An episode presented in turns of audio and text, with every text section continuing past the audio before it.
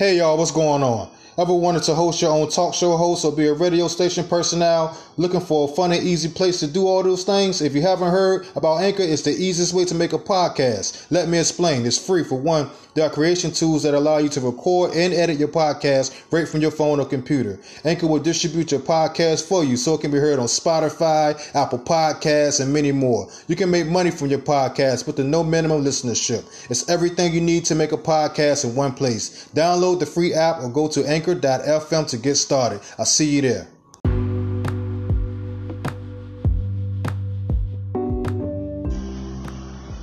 So yeah, y'all. Sorry, we had to do a part two. Back up in this joint, man. My wife was discussing her testimony about uh just uh being depressed, man. And hey, man. First of all, she's delivered from that, so I'm thankful for that, man. Like I said, it's been some some great years. It's been some trying years, man. But yeah, so back to the story of Celeste. So you said you were in the bathroom and Jada was on the other side of the bathroom, and she told you what? She said she knew she knew I was in there. Um, she didn't um, try to f- force a way in or anything, but she said she knew I was in there and I needed she needed to pray. She just immediately knew she needed to pray. She did. Um, I don't know how long she was down there. She doesn't even remember how long she was down there. Mm. Um, but she just knew. She put her hands on that door. She got down on her knees and she prayed. Um, and then when I realized that the door was actually the lock that I had locked, the door was, was broken. Um, she, I knew I had locked the door and I wasn't gonna be able to get out, but for some reason the door opened from her side and she didn't let me out. Um, so, but the key was, um, in that moment. Hold on, no, no, no, no, no. See, I know, I know. I try not to slide past stuff, but I, like I was no, telling no, my no. It's not that. It's not. It's not even that you slid past anything. It's more. It's more so that I think we, even when we read the Bible, we just read stuff Yeah, or we just go through stuff and we don't look at the details of it. So you went in to go be isolated and you mm-hmm. locked the door, yeah. knowing that when you locked the door, what was going to happen when you locked the door. Oh, my intentions was to be in there and be and die. Right, but but now that you said you came to your senses, hmm um, after you said you saw what appeared to be the roof was off of the bathroom uh, yeah, ceiling. it was a whole celestial fight in the ceiling, in the sky. Okay, so now you you come to your senses and you want to get out the bathroom. Yeah, I'm, I was. Uh, yeah, when it came to my senses, I was ready to So go. now you were trying to get. So you couldn't. So so what was wrong with the lock? Like what? How was it broke or? Yeah, if for some reason, when I went to go unlock the door, Mhm. the lock wouldn't turn. You know those old school? Uh, it's not like that's not not old school, but the regular little locks that have the um little turn piece on the inside of the door, Yeah. like the little round locks and has a little long little piece in the middle, and you turn it either up or you turn it to the side. If you turn it to the side, it locks. You turn it up, it unlocks. Yeah. Yeah. So I went to go turn it and then open the door, and it would, the door wouldn't open. So I turned the other direction and tried to open the door. The door wouldn't open. I could not get this door open from my side of the door. Uh huh. Um. Now, normally with those kind of locks, you need a key to open the other side of the door to let somebody out, right? Mhm. If the door is truly locked, Right. And the door from my side was truly locked, but she just turned it off and the door opened. Hmm. So I don't know if it was being held up or if it was just I don't know. It was weird because I know I was trying to like open this door and it was like I should have been able to just turn the thing and open the door, but But she was able to open it she was able to open the door with no key on the side where you shouldn't be on the side that was supposed to need a key. so you know, truly, um, it's so funny. I was just telling my husband in the break here that um, I actually haven't talked about the extent of this story Mhm. since me and Jada sat down afterwards and were like, "Yo, what, what happened? like, what just?" So yeah, so that's that, that. So that is what I want to get to too. It's like so now she opens the door, right? Mhm. And you said that you were your pants were covered in blood Mhm. and the floor was covered in blood. Mhm. Okay, so now she opens the door, and what is the first thing she says to you that you remember? Well, she looked down and was like, Did you fall? And I was like, Why would that be the first thought? That's a lot of blood that have fallen. I mean, you would be checking my head or something. But she's like, Did you fall? And my answer was, I mean, I sat down, but I didn't necessarily fall. I don't know why that was my answer, but it was mm. I sat down, but I didn't necessarily fall. So she's looking around like my body, like she's walking around me at this point to see where the blood was coming from. Mm. And of course, you know, it came from a, a now closed wound. Mm. And so when I kept telling her it was my arm, she's like, "Girl, how strong of a drink did you have? Like this, could not have come from your arm." Mm. Um, but she saw then she didn't even, she said she didn't even notice the knife. She didn't even notice it. No. So, you know, I, um, I always wondered about that, like how she didn't see it. In my mind, it was obvious um, from where I was sitting next to the sink. Um, it would have been obvious, but she said she didn't see it. Um, but again, mind you, the only real light in the room would have been the window for me, but when you open the door from the upstairs, you could see in the room, hmm. but you would only see as far as the door was open. You wouldn't see it. Still would have been blind spots hmm. in there. So, um, so it was it was something that just you kind of can't you like especially because I was drinking before this happened. Hmm. You try to kind of knock it off as okay, you was tripping. I don't know really how far you was tripping, but you were tripping. Um, so she said she it, didn't see the knife. Was the knife not there? She just said she didn't see it. I don't know that she was necessarily looking for a knife. That's the other half of this. Okay. I don't think she was assuming. So what was the knife at? Do you remember? Well, when I sat down and slipped my wrist, the knife was beside me by the sink at the base of the sink.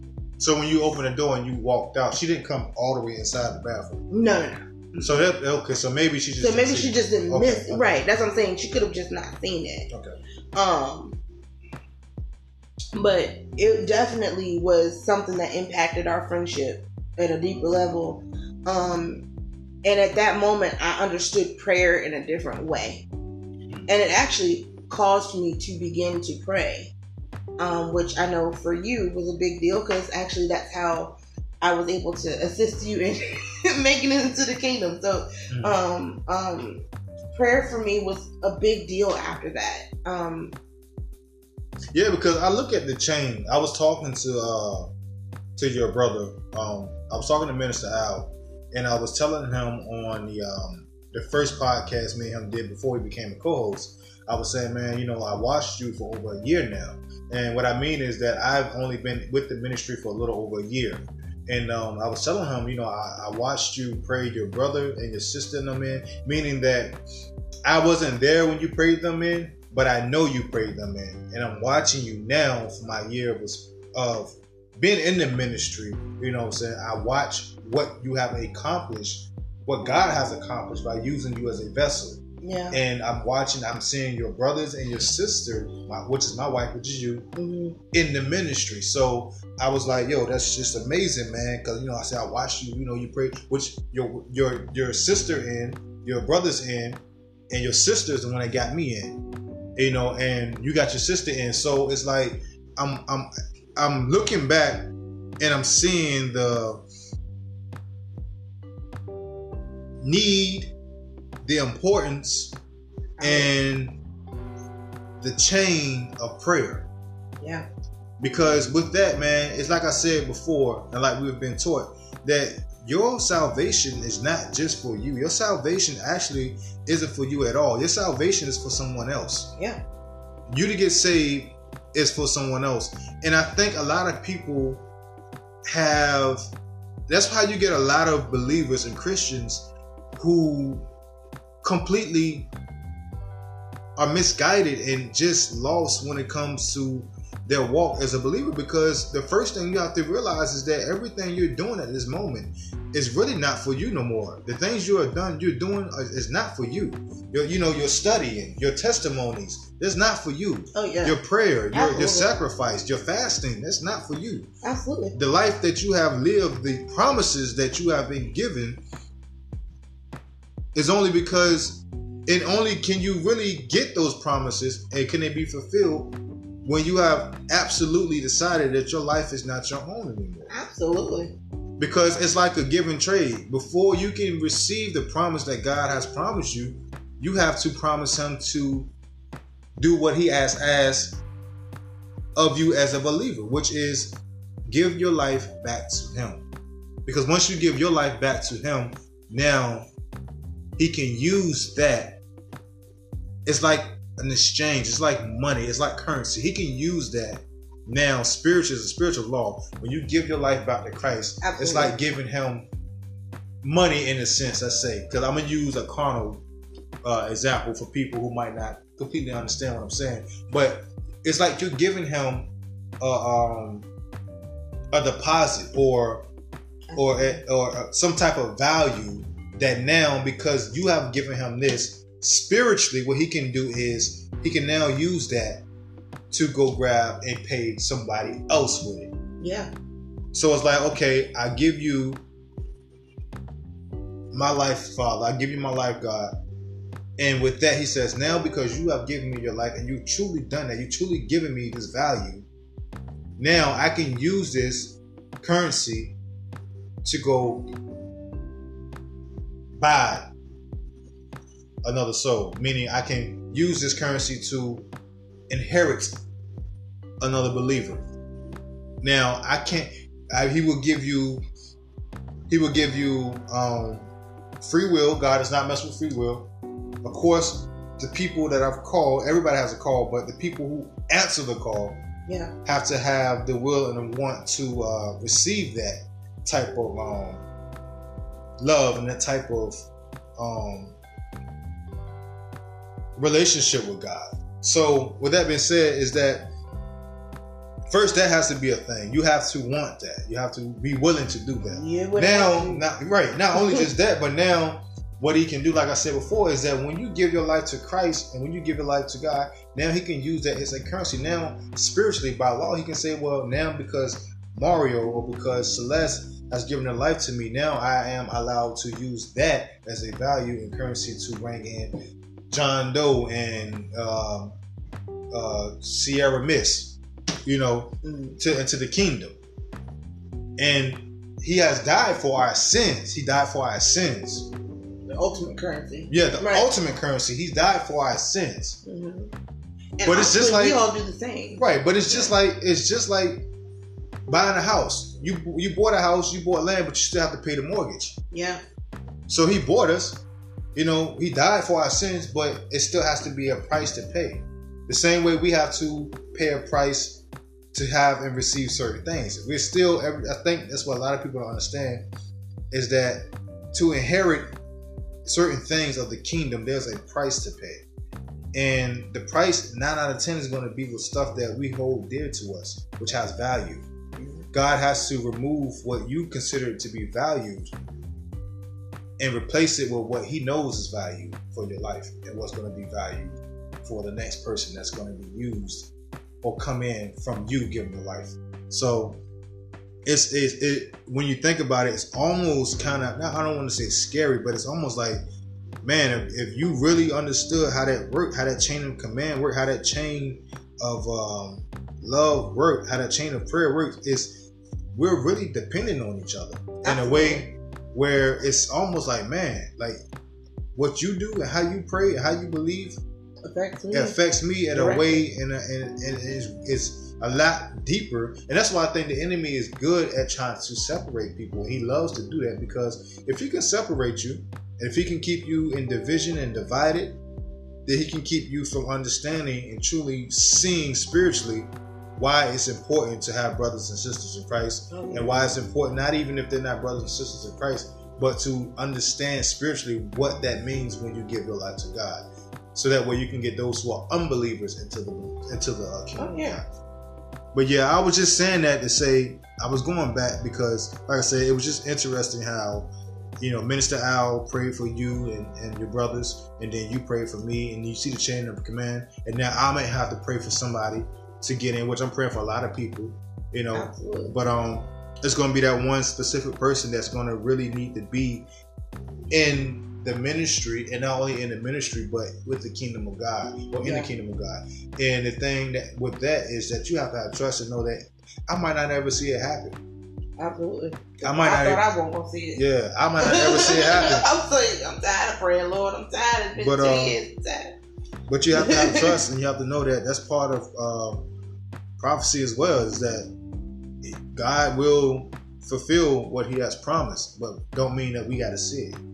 Absolutely. You can't put a time. That's one thing you Don't can't mean put a time. can't take your name off and right. put somebody else if you don't want to listen. Right, that too. So it's it's a, it's a lot to it, man. But um, so you said that Jada prayed for you on the other side of the door. Going back to what you were saying, so she prayed for you. So now she gets up. She says she see the blood. Mm-hmm. So the blood is there. Yeah. The blood is on the floor. Mm-hmm. And now what? You told her that you tried to commit She was suicide. trying to figure out where the blood came from. Um, I think I was still so shocked at what I'm like, still trying to process what had happened Mhm. that I didn't really. I honestly, she was asking me a bunch of questions. I don't know what I fully answered to them, but I do remember her asking me if I had fallen, and I said I didn't necessarily, I hadn't necessarily fallen. Right. Um, but I never told her what I did do. At that moment, I don't think I did. Um, but it was just she kept trying to find where this blood came from. Like I need people to understand, it was not no little bit of blood. It was a lot of blood. So, um, she was really trying to figure out where it had come from. So she actually walked around me. Um, for a second when I came up the stairs, I mean, I had to go to the back room and change my pants because my pants was covered in blood um or my shorts I should say. But um so it just it was one of those moments where I don't even think I could have fully explained that if I wanted to. Mhm. At that moment, it was just that in- intense. Um and that personal even. Um not even just the intensity of it, it was the personal moment where you you had to recognize, I mean, in my sober state, Mhm. um, the Lord literally reached down his hand and saved me that day. Mhm. Like he literally, like this was a miraculous event. This was not some small thing that you Mhm. can just sweep under the rug as if it didn't happen. Um, I honestly, I'm I'm not really um, one to talk about a lot of the things that I've um, experienced in the supernatural realm just because for a lot of years um the few times that i did when i was a lot younger But I was gonna say this too, because I, I, I, you know, man, me and you talk a lot, yeah yeah and we're gonna talk off the podcast about some stuff I want to do with you in the future. Mhm. But um, um, yeah. So kind of try to save some of that stuff that you was about to say for another time. okay So, but I kind of want to stick to.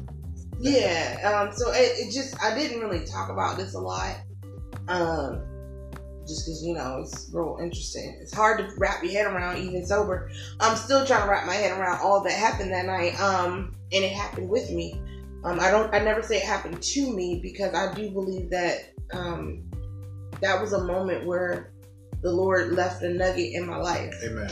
to say, you know, I'm real and I need you to really get on this journey to trust me, you know, kind of like Right. when he not call off the horse. Now, unlike Paul, it took me 10 more years to still unfurl the ball because I was just, you know, hard headed. But, um, but that's neither here nor there. But I, I do know that, um, in that moment, um, which I wasn't really able to even share until like a, a little while later, but, um, in that moment, I realized that I wasn't meant to die. Um, Mhm. now, I still didn't know why I needed to live, but I was very sure that I did not need to die. Um, and all that the Lord has been able to do um, through my life since then, some of it I still can't even believe. You know, it's just like wow. But um, and I know that there's even more that the Lord will have me do um, for His kingdom and for His people. Um, but just to know, um, like I tell my teacher all the time, my my goal in life is to reach that person that's at that stage where they're holding that knife. Amen. Um, to reach that person that really feels invisible, to reach that person that feels like they have no hope and they have no one. Um, and to be that encourager, to be that that light when it's so dark on the inside that you can't seem to see. See, and so now, okay, so we went through that was that was like one of the main testimonies. That's not everything, Yeah. but that was one of the main testimonies. So, you know, we went through the, the through the uh you went through the time where you were depressed and you Yeah. tried to commit suicide. So now fast forwarding, Yeah. okay, so now fast forwarding to um a couple years later, so me and you meet and course we have uh, our oldest son, which is Elias. Yeah. Um we got three kids, by the way. We have Elias, we have Esai, and we have Mario. All three of them beautiful kids, very intelligent, very smart. Yes. Um, I love you, Bugs. yeah, they all. Some of them. Well, one looks like Esai looks like you. He looks like me a little bit, but Esai look more like you. Elias Okay. looks more like me, Yes. and then Amaria, we still decided It because she's depends only, on what day it is. She looks like both of us. yeah, because she's still she's still only a couple months, so we're gonna find out soon though. But um, so fast forward, so now, as a woman of God now, and where you're at now, and one of the first questions I asked you at the beginning of, of the uh, episode was, you know, what is it like to be a woman of God and be married to a man of God? What are some benefits, and, and you know, what were some of the struggles um you had with uh being married to a man of God and as being a woman of God? What, what, where, how, what, had no struggles. Yeah, no struggles. It was Oh man, wonderful. you tell a lie? amazing. You know we don't lie on this podcast, right? no lying on this podcast. no, oh man. Um, I think to be honest, if I had known what I prayed for, I probably would have pray for it. I wow. Well, what did you? pray? Yeah. No, really, I prayed that your mind was open, that you would be stepping into a state of authority, that you would be able to think soberly, that you would be Mm. able to know your purpose and your call, that you would be able to lead our family, that you would be able to be truly in a, you know, in a state where you were able to lead us properly, to be able to teach my sons how to be men, to teach them how to be better than, you know, your absent fathers or, you know, how your absent father was, to even be better than yourself, you know, to be able to help you to think clearly, to, Mhm. you know, have vision and purpose and, you know, be better, you know, be better with finances because we both sucked at it at the time. I'm gonna be honest with you. Mhm. But, um, you know, to be able to sow into the kingdom, for you to be able to be in service with me, because at that time I was starting to serve, but you you hadn't quite been in the kingdom yet, so it wasn't. It was a tug of war in some ways. Um, and there were a lot of days where that was hard. Um, but once you got into the kingdom, whew, when I say it went from zero to a hundred for me, it went from like zero to a hundred. It was like you went from, you know, I could care less if I go to church or not to we got to be there every service. We need to be on time. We need to be early. We need to make sure the kids look like something. We need to make sure you look like something. Like, what, does what I look like? You know, is it is it good? And it wasn't because you wanted everybody to look at you, but because you wanted to make sure that your outfit even was in service to God. Like Mhm. it, like your dedication to just being obedient and Yeah. hearing the word and all of that. It it Yeah, because does something as a woman of God Mm. who was saved, sanctified, filled with the Holy Spirit, knew what the word said. It challenged me because at that point in my mind, I was spiritually leading this household. I was spiritually covering us and praying and reading the word and studying and crying and going before the Lord. Um, and then you just woke up and you saw the light, Carolyn, and went there for like you quickly. Mm-hmm. And so it actually challenged me mm-hmm. because I had to then redirect my energy. I had to redirect my, I had to go back into my proper position. Mm-hmm. And being out of position affects your mindset about things. And it affects how you move, it affects how you do things, it affects your decision making. Um, and so it actually caused resentment.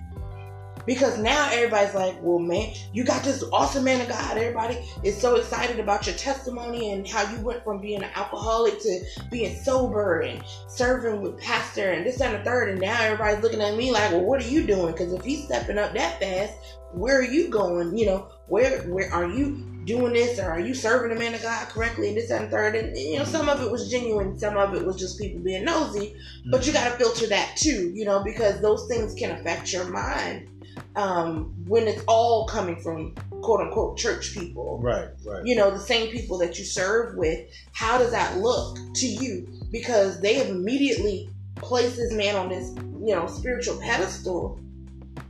Um, even though he just gave his life to Christ and he's he just realized that where he was. And I'm gonna say this: it's not that it's not that you're placing someone on a spiritual pedestal.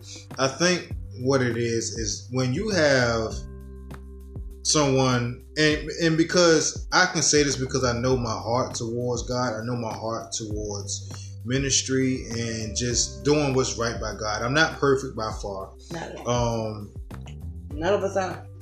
But the thing is, when I love and I say I'm dedicated and I'm loyal to something, I do my best to give it 100%. Absolutely even if I don't like some things, I still give my best. And the worst thing I'm gonna do if I'm either is is if either I'm angry, I don't understand, or I'm not sure, or if I do understand and I see and it requires me to, I will be. But the worst thing you're gonna get from me is I'm gonna be quiet. I'm not gonna say nothing until I and I and I and I feel like that's and and we got taught about that today is that um being silent is a weapon. So to me, I always knew that I had no problem being silent because I was a person that always stayed to myself. But going back to what you were saying was that you felt like they spiritually put me on a pedestal. I some was, people did. I'm not saying everyone well, did, but I think to some degree, some people saw the shift for you mm-hmm. and idolized it as if this was just a pattern of behavior that I I somehow had attributed to and and actually to some degree at one point someone had even asked me well what do i do to help my husband do what your husband did um, like as if I could just go in the kitchen and cook up, you know, like make it like a cupcake, and well, then suddenly this man can do what he needs and to do. And this is what I was about to say. You can't is that, that. what happened? What happened was yeah. And this is why, like I said earlier, when it comes down to it, and when I was talking about God and how he uses us as currency. Um, but I also said that we have to have the will to yeah. want to do. I had the will to want to change, yes. and I had the will and the heart to want to do what was right, um, per God, per yes. what the Word has said that we are supposed to be. And one thing that I have always, um, I used to thought, I used to think that it was a uh, weakness but now I see that it's a very strong uh, uh, character, is a very strong um, addition to being a believer, which is love. And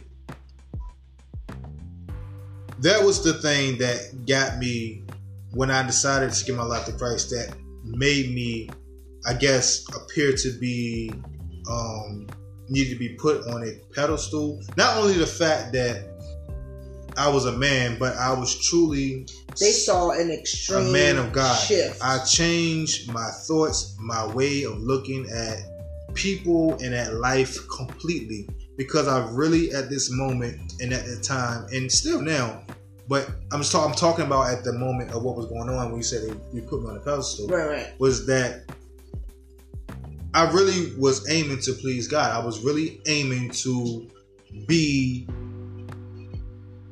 as I guess you could say perfect as possible, close to um, being fully um, everything that God has called us and said that we are to be as a man of God. I won't play no games. I'm still ain't playing no games. Like I really wanted, I wanted these things, and I still pray for the the, the, the things that I need to work on because my thing is this, and this is uh, keeping it hundred. Why in the whole world? Why in the whole wide world? Why in the ham sandwich? I cannot. I'm sorry. I, why? Why would anyone, any person, any man, any woman, why would you spend so much time and energy and dedication to being phony? That is a waste of time Absolutely. and a waste of energy. Absolutely. You are better off if you're not serious about what you're doing when you get saved and you say that you are a man or a woman of God, you are better off just go ahead and do what you're going to do. You might as well because trying to act like you're saved, trying to go to church and look like you're saved, and that's one thing about me, man. I don't do the fake, phony, nothing. If I'm not feeling it, I'm not feeling it. I'm a man of God, but I tell you what, you know, if I feel like my praise is going to be at that moment or at that time phony or fake, or I'm just doing it because this is what everybody else is doing, or you know, to look a certain way, then you you're that's not true praise anyway. You're just you're just wasting energy and time. If you're doing that just to look a certain way or for people to think that you are a certain way, you're wasting your time. But why in the world would you Yeah, why in the world would you continue and to get up every Sunday and whatever other days you gotta go to church? Why would you put so much energy and time into doing something when you know that you really don't want to do it and you're not committed to doing it? Nobody's putting a gun to your head tell you to do anything. You can go do a million other things, but why? Why waste your time and play with salvation? Why?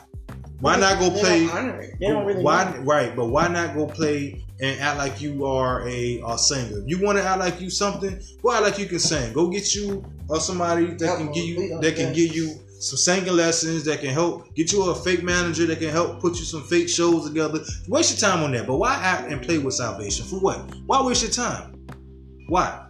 Because you don't understand it in reality. You don't understand how severe And that is. That's what I'm saying. And my thing was this, and this is what I'm going back to my point, is that with me, what I what I said I was going to do was I wasn't going to play no games. I wasn't going to waste no time. If I'm going to do this, I'm going to do this for real. If I'm going to give my life to Christ, then Lord, only thing I ask is that you show me some things that are, you know, just out of this world amazing about myself, about this journey that I'm going to take, about being able to help others. Like, other than that, I just want to be completely and 100% aligned with you and be in your will. I just I just pray that throughout this journey that I get to see some amazing things. But see, that's the issue with church people, and so that's kind of really why it So- why I kind of brought it up that way is because one of the things about you is that you serve wholeheartedly, and it's just your it's just your heart. But what happens, um, and this goes back to I think one of the other podcasts you all did about church hurt. One of the things that is so dangerous, um, and that even I had to be aware of, is that perception is a lot of people's realities. And so, even though you were not in the thought process of I'm perfect and I'm doing this and I'm doing that and I'm seen and I'm, you know, I'm so great, what other people see as power and authority Mhm. when you decide to truly lay down your life and follow Christ, people see that as some kind of like be all end all amazing like hat trick as if this is something I can just, you know, wave a wand and it'll happen for me. But it doesn't show the real work that it took for you to create the testimony that allowed you to have the the clearance and access to the authority that God gave you because with that access comes a responsibility that is only bred through that pain and that labor in the word and in your study and in your servitude and in your you know Right. unjustified hurts and things like that that have happened in your life and so i think for a minute there people just saw the shift and not the work that it took to create that shift. And that's why, That's and where that's people said were able earlier, to put you in that space. God in that show art. me yeah. something amazing. And to me, amazing, I didn't mean I wanted to see, because I had to clear this up because I've been your friend. But when I said show me something amazing, I wasn't saying, God, show me the angels and the demons fighting in the sky. Show me, show me, let me bust my head open and let me see an angel come down from the sky and patch my head up and let me take a picture. Let me get them in the picture Screenshot. so I can put it on YouTube. No, I said show me something. I mean, God, show me that I could overcome um, being an alcoholic. Yeah. Show me that I can overcome um, having any um, fear. Show me that I can overcome and show me something amazing when it comes to me um, changing my character and the way I respond to people, even when they're being uh, unmannerly and rude and acting unbecomingly towards me. So, a long story short, when I was saying show me something amazing, I was saying, God, show me what true love is. But for me, I think what what part of my journey with that Mm. was that um I actually experienced quite a bit of um what could have been church hurt, honestly. Mm. What would because of your sincerity and because other people weren't willing to really see it for what it was, or maybe they couldn't see it for what it was. Mm. Um, and I, on the back end, as your spouse, then begin to get um, some necessary heat from the spirit that says, "Hey, if your husband leveled up, you got to level up too." Mm. And um, and also too the process of going back into position. So I wanted to talk about that for a second because it's so key as women. I really um, if you are a man of God and you have a woman of God that seems like they are just bumping heads with you all the time, we not trying to. like we're not trying to all the time. Well, not all of us are, are trying to. What happens when women get out of position? It's like a bone out of joint. And if you've ever dislocated a bone, I've done it a couple times. But Mhm. anytime you dislocate a bone, you always notice that the doctor puts pressure on that space and rotates that that joint back into place. Mhm. That is extremely painful. If anybody's ever experienced that, it's extremely painful. Um, but the reason why that has to be reset is because if it if it stays that way out of joint, you'll heal improperly, Mhm. and then it will be beyond just having to rotate and reset. You'll have to break that thing Mhm. and re- and then and then cause uh, allow it to heal. And so spiritually, what I'm saying that did for me as a spouse is when he got in line, that put me out of position because I was trying to hold his position and my position as a wife, um, and the spiritual covering of our household when that's not my space. Mm. And so when you got in line, I didn't know how to function for a while because I had been functioning out of order And, when, for so and, I long. want, and I- want to clear this up too, because I don't want anyone to think that when she says that she was uh, holding my position and her position, I mean, what she's saying spiritually, spiritually, yeah. yeah. Because I was keep in mind, I was always going to work. I worked, I worked, and made very good money actually. Um, actually, yeah, yeah, he provided. Oh yeah, Uh, So I was a provider and all those things that most women say that they want in a man. But what she's saying is spiritually, I wasn't um, being, I wasn't able to provide spiritually what needed to be provided for the home as the man, as a priest of the home, because I wasn't saved. So right, right. Um, and so, um, let's get cleared up. Thank you. Um, but um, spiritually, I was out of place, and so when you got in place, I didn't know how to function, and it made me um appear to be a little lost Mm. at in some places, um, and it actually caused me to have to do a real heart check because I began to resent. You know, when some when a man is in right order and he's in real spiritual authority, Mm. Oh, women submission is a whole different thing. Mm. Um, and it's a good thing because really submission is just power under control. Not to say that you don't have all the power in the world to be great and do things and all of that. But that power has to be harnessed properly as a person who's called to be a helpmeet. Mhm. You're not called to take the shots and and and and run the run the show. That's not that's not your call. Um, but to be called to be a helpmeet is such an amazing role because it allows you to see beyond you know the everyday. It allows you to pray effectively. It allows you to be like you know um, the eyes and ears, you know, kind of for your man of God. It allows you to have all of the strength and the skill sets in, in the spirit that God has given you to be effective in ministry, but still be able to hear um, and be led. Mhm. Um, and I think that's the part as women of God that we struggle with because there are not a lot of men in church, especially if you're a single woman, um, you know, waiting on a man of God Right, um, right. It, you have to know that um, attach yourself to your pastor who can spiritually cover you and show you the how to be led. right. Because when that man of God comes, if you haven't learned how to be led, you, you're gonna bump heads. Like you're Right, gonna right, really bump heads because you won't understand how to control and harness your power. Mhm. You won't understand how to be subject to someone else with all that God has given you.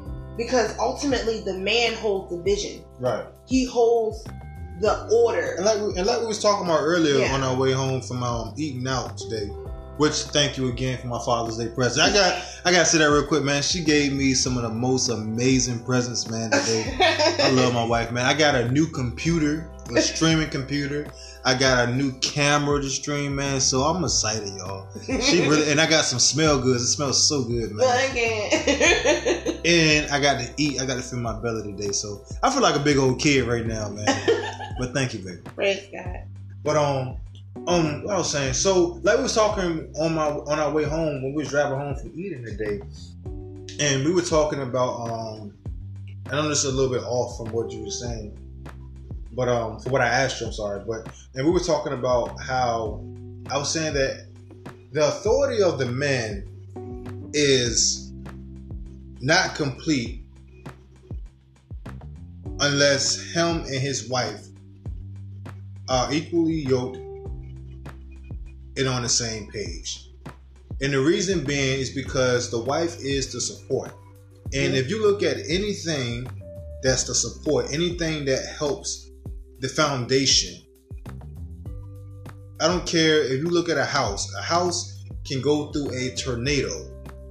And it, the, the, the tornado can rip off the doors, bust out the glass, take off the roof, all these things, right? But the foundation is still there.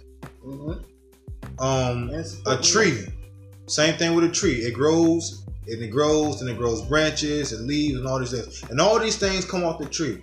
But when you cut it, the foundation of that tree, the root, is still. You have to dig deep to get that thing out, but it's down there in the ground. Oh yeah. And so I say this to say that a lot of people and a lot of women and a lot of men, when it comes to the woman, especially the woman of God, don't get it confused and think that the woman of God is less than you. Mhm. When God said that He gave us dominion, He didn't say He gave us dominion over the woman. He said He gave men dominion over the earth. Absolutely. And He didn't say over the woman. Then He also said He gave men, the male, authority over the woman. Now, with that being said, to have authority over anything, first you have to learn to be under authority. Absolutely. And with that being said, is what I'm saying to you is that me being under authority is me being under the authority of God, Absolutely. which means that there has to be another man of God who has yielded himself, which will be our pastor, yielded himself and has had the years of experience as a man to stand and hold that position over me as a grown man. For him to say, man, not even for him to say, but him for him to just be in position because you can't tell somebody else that hey, I should be and have authority over you. When you really truly have authority and you've been anointed through God to do something, you don't have to take that route. You don't have to say that. You don't have to remind people that this is who you are and this is the position or title that you hold. Absolutely. It comes natural because of who you are and what you represent.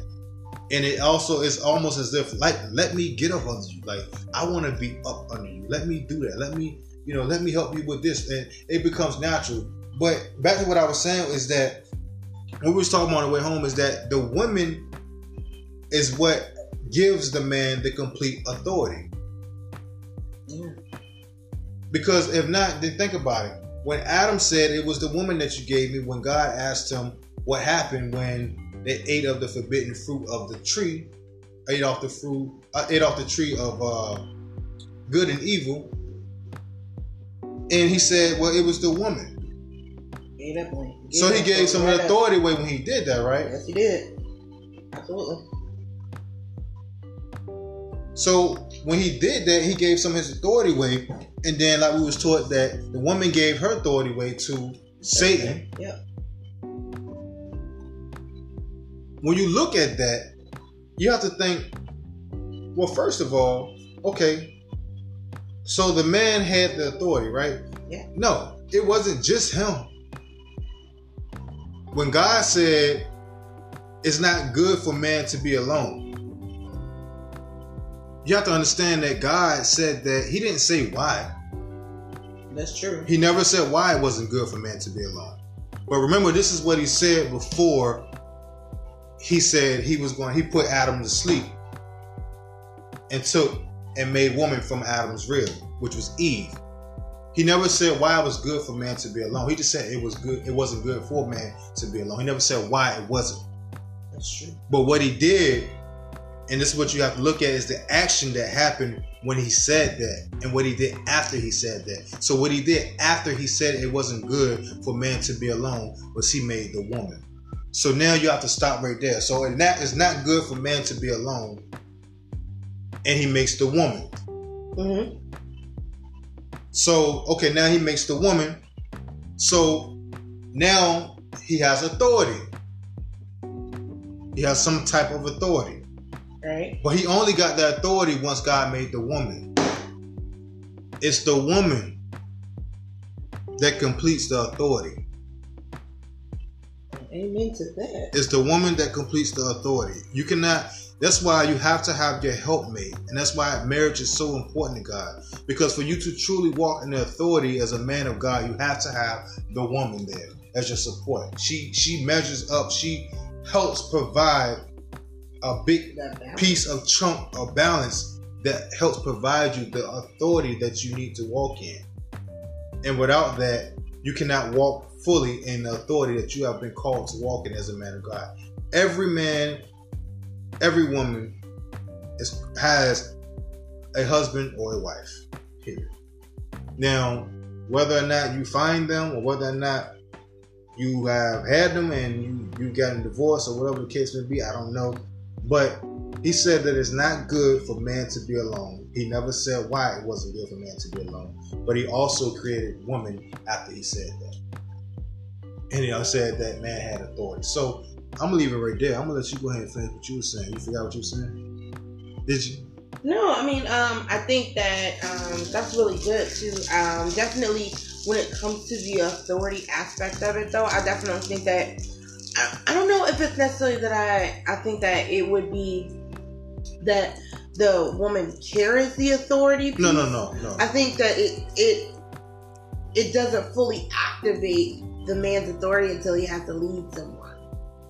That's what I'm saying. Yeah, so I, I, I definitely okay. I, I think I'm with you now. I'm with you now. So I, I definitely agree with you on that one. Um, and I see how um a lot of times how easily um how easily women can be really conflicted, and I think that's really why um like the lesbianism and things like that um really become a problem because you're out of position. They want authority. And when you're out of position, it out of just jurisdiction. when you exactly when you're out of your spiritual dis you're out of your spiritual positioning, it leaves not just you open, but everyone attached to you is now open.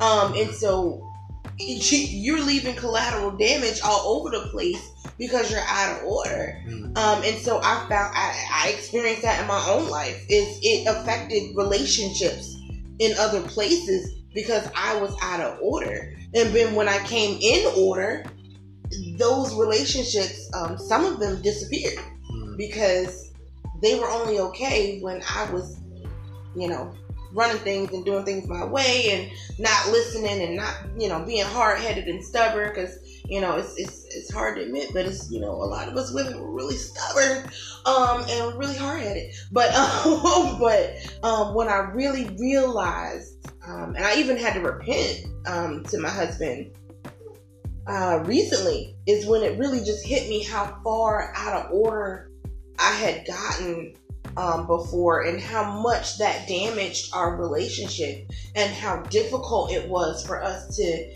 get back into the right flow of things and then how to get back into being able to serve together without it being conflict um, even being able to communicate even just regular conversation and communicate properly because it was always a tug of war. Um, and he kept saying, you know, my husband would say to me all the time, "You're just trying to control things. You're just trying to, you're trying to run stuff, and you're not gonna run things in here. That's not how it works."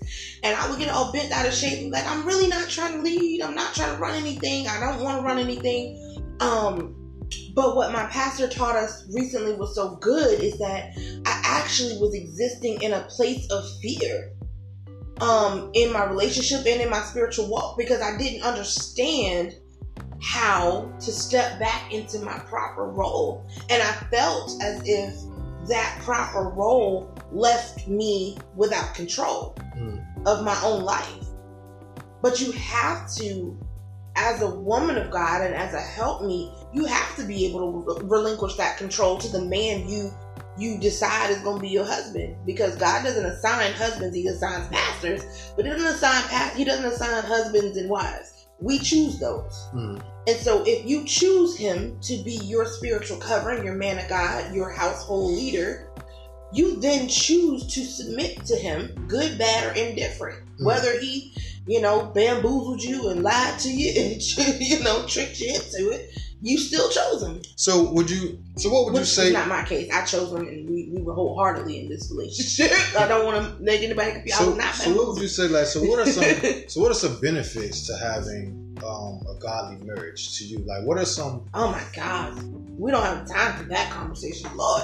The okay, but the biggest the biggest two things that I think are the most amazing about being in a spiritual relationship is that it gives you the freedom to just be yourself. Mhm.